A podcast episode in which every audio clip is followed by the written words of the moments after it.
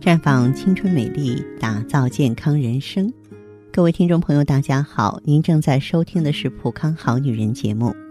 健康美丽热线已经为您开通了。您有任何关于健康养生方面的问题，可以在微信公众号搜索“普康好女人”，普是黄浦江的浦，康是健康的康。添加关注后，直接恢复健康自测，那么您呢就可以对自己身体有一个综合的评判了。这刚刚呢，微信上有个朋友给我留言，嗯，说是很苦恼，说自己皮肤很白，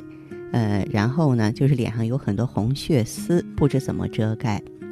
啊，我想他这个问题呢，很多人可能都会遇到，就是脸上虽然是不长痘、不长粉刺，但是总是有红血丝。如果呢，皮肤比较白，那么红血丝就会更加明显了。红血丝呢，其实是面部毛细血管的扩张，出现的原因包括原发性和继发性。一般来说呢，原发性的红血丝是先天遗传导致的，而继发性，也就是后天产生的红血丝呢，原因就比较多了。总结起来呢，有这么几种：一个就是外界环境的影响，外界因素是脸上出现红血丝的一大原因。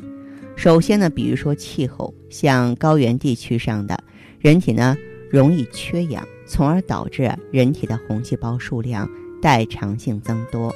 然后血管就会扩张。长期下来呢，高原地区人的这个皮肤啊，收缩功能就会发生障碍，然后引起永久性的毛细血管扩张，就是我们俗称的高原红嘛。如果经常在外面风吹日晒，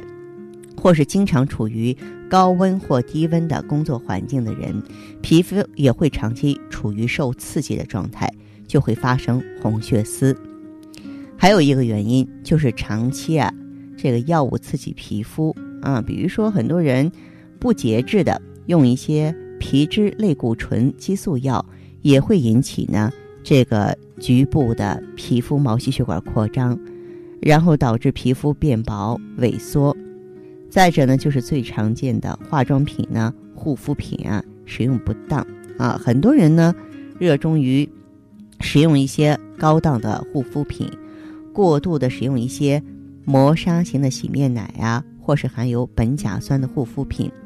这样就会让皮肤反复受到刺激，从而破坏皮肤的角质层，导致真皮层失去保护。容易受到伤害，最后导致红血丝的出现。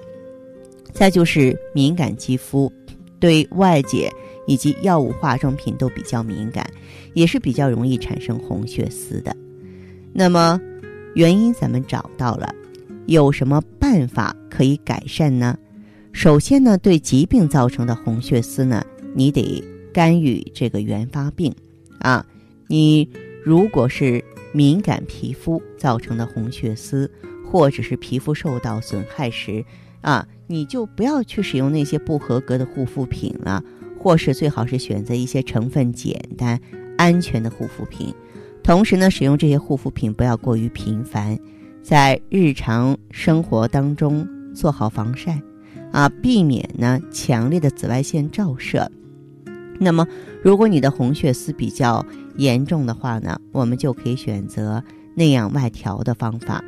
那么内养的话呢，就是养卵巢、养气血啊，补充益气养血、促进循环的生物制剂啊。外调的话呢，就是通过做灸疗，通过呢做罐疗呢，疏通肝经、疏通心经啊。当然，肝胆相照，胆经也要兼顾。那么心和小肠相表里，小肠也要兼顾。为什么呢？因为肝是主筋的，心是主血脉的。筋好，血脉好，我们的血管正常，循环正常，就不会出现红血丝的现象了。